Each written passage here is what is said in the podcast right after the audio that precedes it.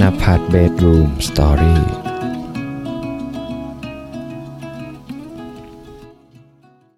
สวัสดีครับเพื่อนๆทุกคนครับ คืนนี้ผมอยากจะมาแชร์ว่าการที่เราอยู่กับคนที่ให้กำลังใจเรา ให้พลังงานบวกกับเรา มันทำให้เราเติบโตขึ้นยังไง และผมไปเจอพวกเขาเหล่านั้นที่ไหน การที่ผมได้ไปเจอพวกเขาอะครับ มันทำให้เราได้เรียนรู้จริง ๆ ว่าการที่เราไล่ลองไปด้วยผู้คนที่ดีๆ ผู้คนที่เราอยากจะเป็นเนี่ยมันช่วยเรายังไง มาลองฟังกันครับว่ามาทำให้ผมได้เรียนรู้เรื่องอะไรบ้าง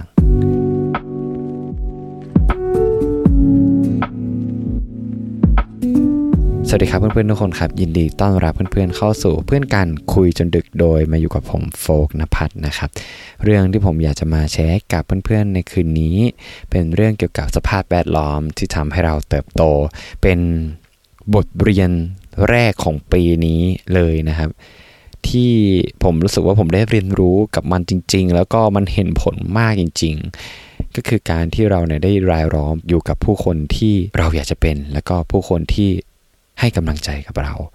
เราต้องบอกว่าก่อนที่ผมมาเจอพวกเขาเนี่ยเรามีความรู้สึกอยู่เสมอว่า เรายังไม่มีกลุ่มเพื่อนที่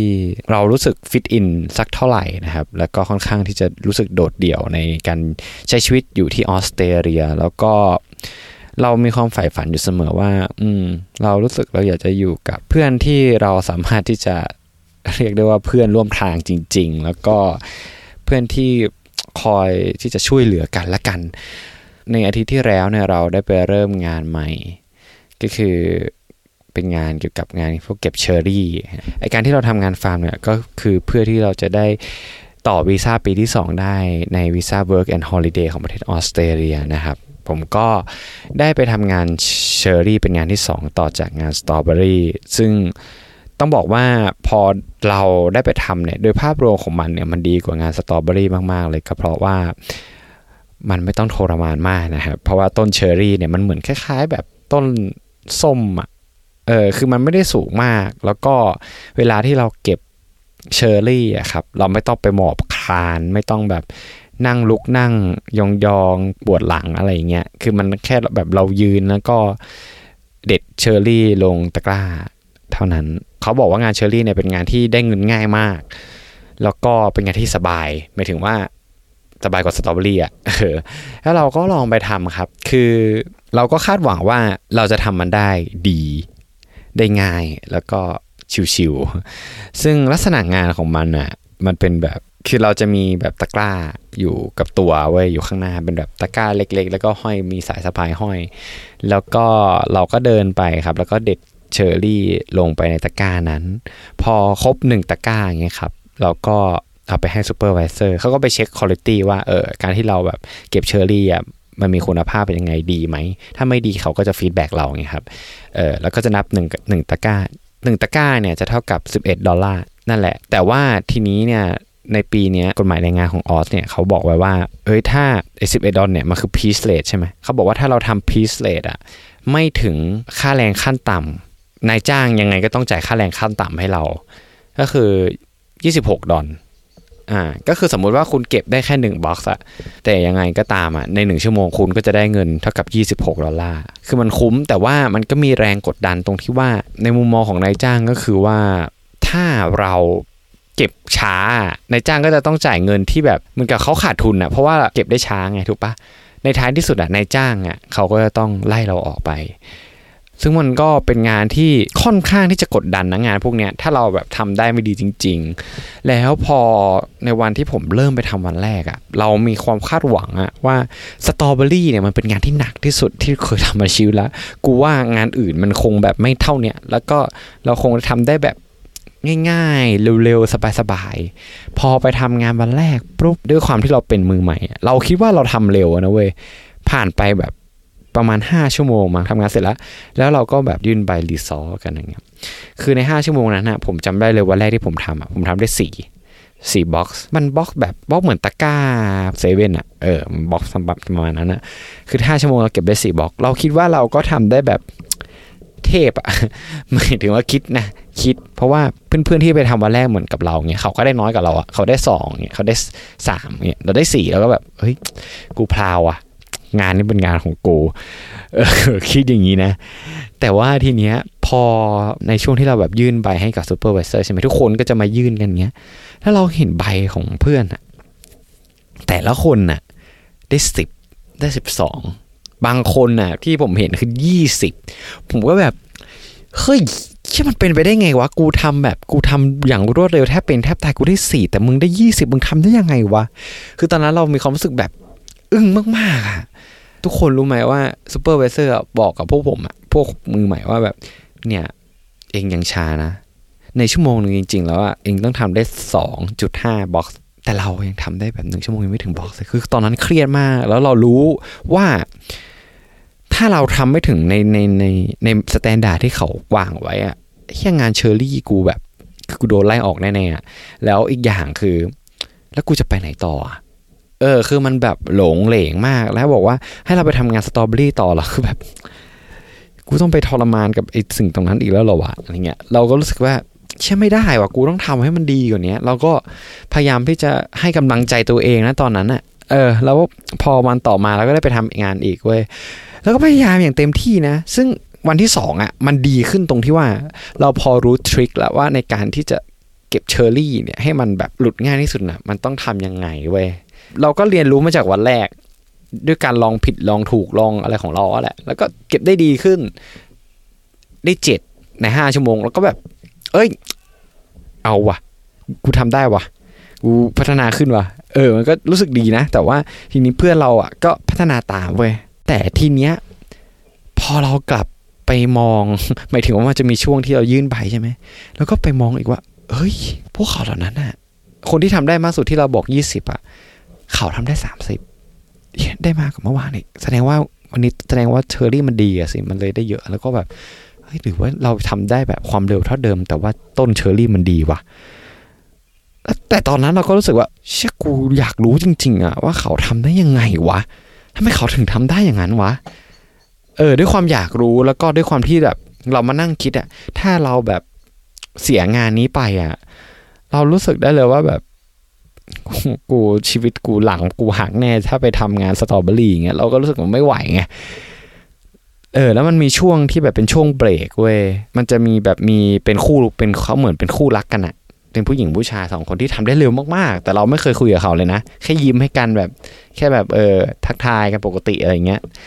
เราเราอยากจะรู้จริงๆเว้ยว่าเขาทำได้ไงอะในระหว่างที่เขากินข้าวเราก็เดินเข้าไปแบบ เดินเข้าไปเลยเว้ยตอนนั้นเราไม่มีความแบบ ความ กลัวการปฏิเสธหรือว่าแบบเขินอะไรเลย เพราะว่าเรารู้ว่า โฟกถ้ามึงทำได้ไม่เร็วพอ มึงโดนเด้งแน่มึงมึงต้องเอางานนี้ให้ได้อะเออเพราะว่าเมื่อเราเปรียบเทียบงานนี้กับงานที่แล้วแล้วสึกงานนี้มันมันต้องเป็นอะไรที่เราควรที่จะต้องกำไว้แน่นๆที่สุดเนี่ยเราก็เดินเข้าไป แล้วก็ไปถามเรื่องของเทคนิค แล้วก็เรื่องของแบบเออทำความรู้จักเขาอะซึ่ง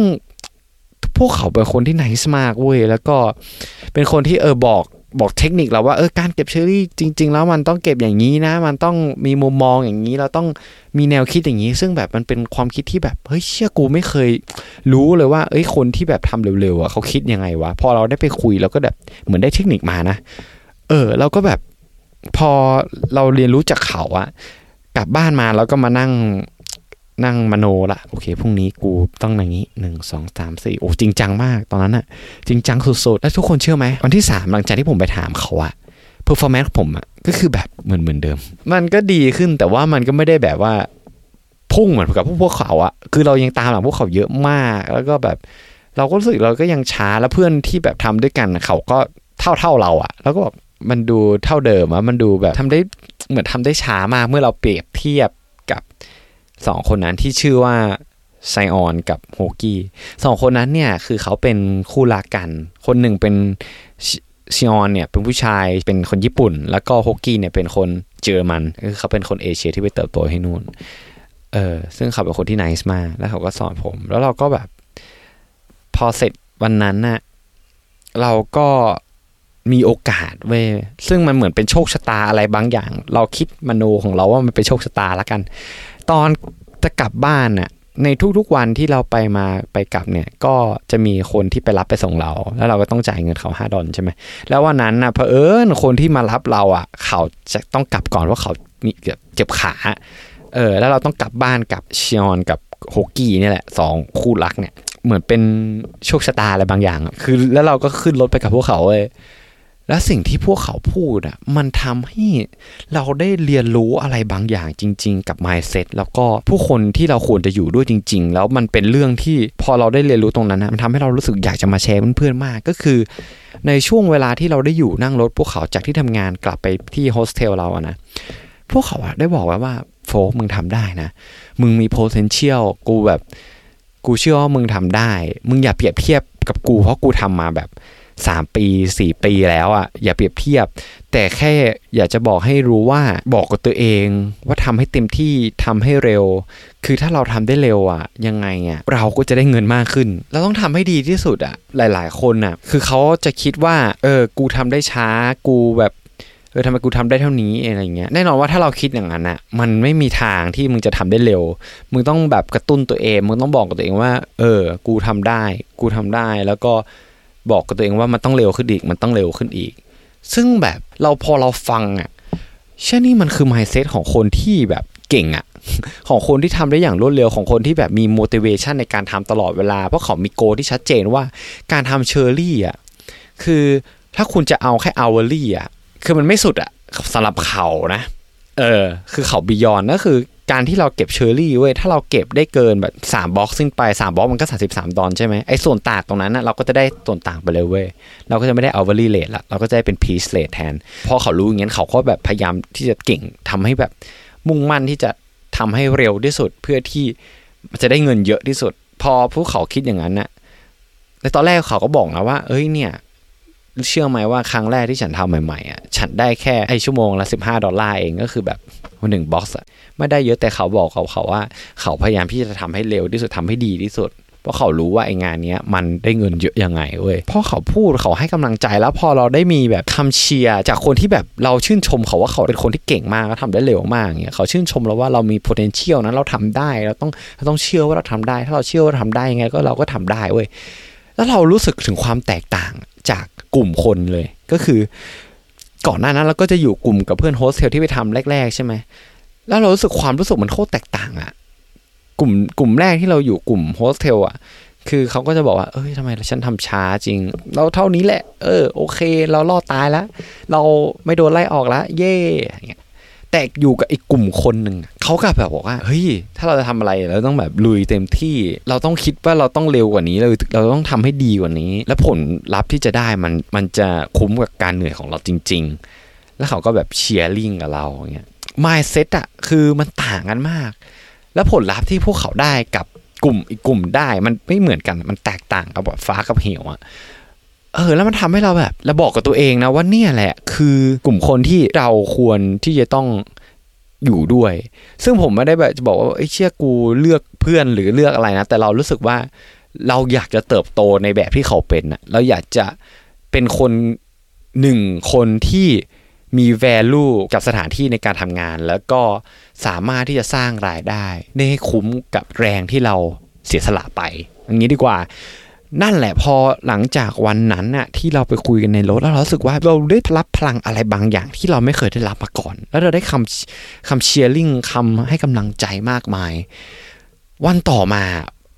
ผมก็ทำได้เบรกเบรกเลคคอร์ดเลยเว้ยจากแต่ก่อนผมทำได้เจ็ดได้สิบเนี่ยวันนั้นผมทำได้สิบเก้าอะ แล้วมันทำให้ผมได้เงินเงินมากกว่า hourly ก็คือมันได้เงินมากกว่ามากกว่ามาตรฐานอะ เออ เพราะเราทำได้เยอะอะ เรารู้สึกได้เลยว่าเฮ้ยคือการที่เราอยู่ในสถานที่อยู่ในสภาพแวดล้อมอยู่ในผู้คนที่ที่เราอยากจะเป็น แล้วก็อยู่ในผู้คนที่มี growth mindset ที่อยากจะพัฒนาตัวเองอย่างต่อเนื่องแล้วอยู่ใกล้พวกเขา มันทำให้เรา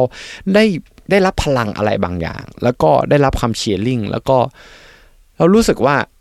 เราต้องเร็วขึ้นกว่านี้เพราะเราอยู่กับพวกเขาพวกเขาเป็นคนที่เร็วอยู่แล้วอะแล้วการที่เราอยู่กับคนเร็วๆอะเออ เรารู้สึกว่าเฮ้ยเพื่อนเราได้เท่าเนี้ย พื่อนเราทำได้อะเราก็ต้องทำได้สิว่าเขาก็เป็นคนเหมือนกันทำไมเราถึงจะทำเหมือนเขาไม่ได้เงี้ยเราก็รู้สึกถึงความเป็นไปได้ที่แบบเชี่ยกูก็ทำได้นี่หว่าอะไรอย่างเงี้ย แล้วพอเราได้อยู่กับกลุ่มคนอยู่กับชิออนแล้วก็ฮกกี้อย่างเงี้ยก็จะมีกลุ่มเพื่อนที่เป็นกลุ่มกับชิออนฮกกี้เหมือนกันก็คือเจมี่และก็ทอมเป็นแบบคู่รักไต้หวัน แต่ว่ามี mindset ที่แบบคือเขาอยากจะอยู่กับคนต่างชาติเขาพูดภาษาอังกฤษได้ดีมากอย่างเงี้ยเชื่อไหมว่าพวกเขาสองคนเขาเป็นเพื่อนกันมาก่อนนะ ไอ้ทอมแล้วก็เจมี่ฮอกกี้แล้วก็เชียร์เนี่ยเขาเป็นเพื่อนกันมาเป็นปีละเราเรียนรู้ได้เลยว่าไอ้คนที่มันอยู่ด้วยกันอย่างเงี้ย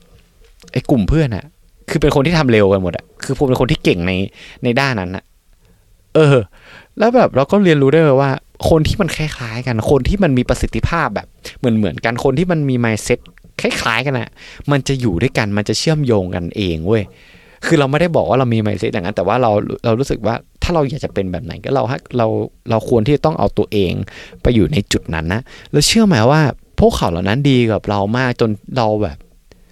เราไม่คิดว่าจะได้รับความรักอะไรขนาดเนี้ยก็คือ เราเราขอบคุณเขาว่า เอ้ย ขอบคุณที่ให้คำแนะนำขอบคุณที่ที่สอนเรานะ ถ้าเราไม่ได้พวกคุณเนะ่ยเราก็จะไม่มีวันที่จะได้ performance อะไรอย่างนี้เลยอย่างเงี้ยแล้วเชื่อไหมว่าเขาบอกกับเราว่าไง เขาบอกว่า เนี่ย เราทำได้ดีแล้ว เราคือเพื่อนกัน มีอะไรก็ช่วยเหลือกันสิวะอย่างเงี้ยเขาพูดอย่างเงี้ยเรารู้สึกแบบ คืออยากจะร้องไห้นะแต่ว่าแบบก็มันก็ต้องแบบเก็บทรงหน่อยนะแต่ว่ามันรู้สึกแบบ เชื่อมัน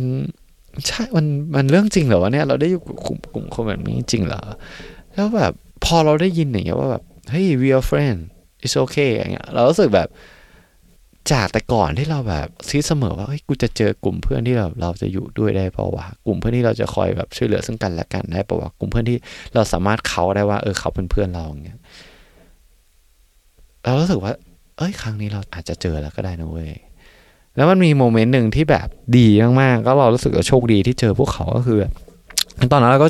เก็บเชอร์รี่กันนั่นแหละได้เก็บได้ความรวดเร็วแล้วล่ะครับ แล้วก็ทีเนี้ยผม มันหมดชั่วโมงจะหมดชั่วโมงเก็บผมยังเก็บได้แบบครึ่ง box อะซึ่งไอการที่เราเก็บได้ครึ่ง box เราไม่สามารถเขาได้ว่ามันคือหนึ่ง box ใช่ไหมมันมีอยู่ทางเลือกเดียวคือคุณ คุณก็ไอครึ่งบ็อกมันก็แล้วแล้วไป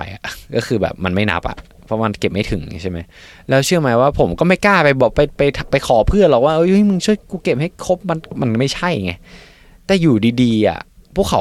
พวกเขานะ สี่คนนั้นนะเห็นว่าผมมาเก็บได้แค่ครึ่งเดียวเว้ยเขาบอกว่าเฮ้ยเนี่ยช่วยโฟกเลยโฟกแบบมันเก็บได้ครึ่งเลยเขาก็ช่วยกันจนภายในห้าทีอะบล็อกก็เต็มแล้วแบบ เราไม่คิดเลยว่าแบบ เราได้เจอพวกเขาเหล่านั้นนะเออ แล้วแบบเขาช่วยเราจนเราถึงเก็บได้อะมันเป็นความรู้สึกที่เราเราไม่คิดอะว่าจะเจออะแล้วพอเราได้รับความความรัก การให้ที่เขาไม่หวังผลตอบแทน เพราะเราไม่มีอะไรให้เขาอยู่แล้วอะมันเป็นความรู้สึกที่เรารู้สึกว่าแบบเราโคตรขอบคุณกับโชคชะตา เราโคตรขอบคุณกับตัวเรา เราโคตรขอบคุณกับทุกสิ่งที่ที่เราได้เจอในตอนนั้นเลยอะเออแล้วแล้วผมรู้สึกว่าไอ้เรื่องที่ที่เราได้ไปเจอมา มันเป็นเรื่องที่เรารู้สึกว่า เฮ้ย ถ้าเราได้อยู่กับกลุ่มสภาพ แวดล้อมที่เราอยากจะเป็น ที่เรารู้สึกว่ามันรู้สึกใช่อะ มันรู้สึกว่าเราอยากจะไปอยู่ในกลุ่มนั้น แล้วพอเราได้ไปอยู่ไล่ล้องกับผู้คนที่ดีอะพวกเขาเหล่านั้นก็เหมือนปุ๋ยที่พอเราพอเราได้ปุ๋ยที่ดี พอเราได้อยู่ในสภาพแวดล้อมที่พวกเขาจเจริญเติบโตงอกงามอย่างเงี้ยแล้วแล้วเราเอาตัวเราไปอยู่ในนั้น เราก็จะเติบโตงอกงามเหมือนพวกเขาเช่นกัน ผมหวังว่าเรื่องที่ผมได้มาแชร์ให้กับเพื่อนๆในค่ำคืนนี้ ผมหวังว่าพวกเราทุกคนจะเจอ ผู้คนที่ดี และผมหวังว่าเรื่องราวเหล่านี้มันจะเป็นกำลังใจให้เพื่อนๆ ได้นำตัวเองไปอยู่ในสภาพแวดล้อมที่ดีที่เหมาะกับการเติบโตของเรา เพราะผมเชื่อว่าถ้าผมไม่เอาตัวของผมเข้าไปถาม พวกเขาในพักเที่ยงในวันนั้น ผมก็จะไม่ได้รับความรู้สึกดี ๆ ที่ผมเอามาเล่าให้กับเพื่อนๆในวันนี้เช่นกัน นั่นแหละครับผมบอกว่าเรื่องนี้จะเป็นเรื่องที่ให้กำลังใจเพื่อนๆ ให้พลังเพื่อนๆ ในการที่เราจะเอาตัวเราเข้าไปอยู่ในสภาพแวดล้อมที่ดีที่เหมาะกับการเติบโตของเราสำหรับค่ำคืนนี้นะครับ ผมโฟกนภัทรต้องขอลาเพื่อนๆไปก่อน และเรามาเจอกันใหม่ในตอนหน้า ถ้าเพื่อนๆคนไหนชอบถ้าเพื่อนคนไหนคิดว่าตอนนี้มันมีประโยชน์ ก็อย่าลืมเชิญกดให้คะแนน กับพอดแคสต์นี้ด้วยนะครับ ทั้งใน Apple Podcast หรือใน Spotify Podcast ซึ่งมันจะให้กำลังใจกับผมมากจริง แล้วก็เพื่อนๆสามารถที่จะมาคอมเมนต์กันได้นะครับใน Spotify Podcast ที่ผมได้ตั้งคำถามไว้ที่จะเอามาแชร์ให้กับเพื่อนๆทุกคนที่ได้มาฟังพอดแคสต์นี้มาเรียนรู้ต่อกันละกัน ก็สำหรับกันนี้ผมโฟนพัทต้องขอลาไปก่อน แล้วเรามาเจอกันใหม่ใน อาทิตย์หน้านะครับ ลาตีสวัสดีครับทุกคน บ๊ายบาย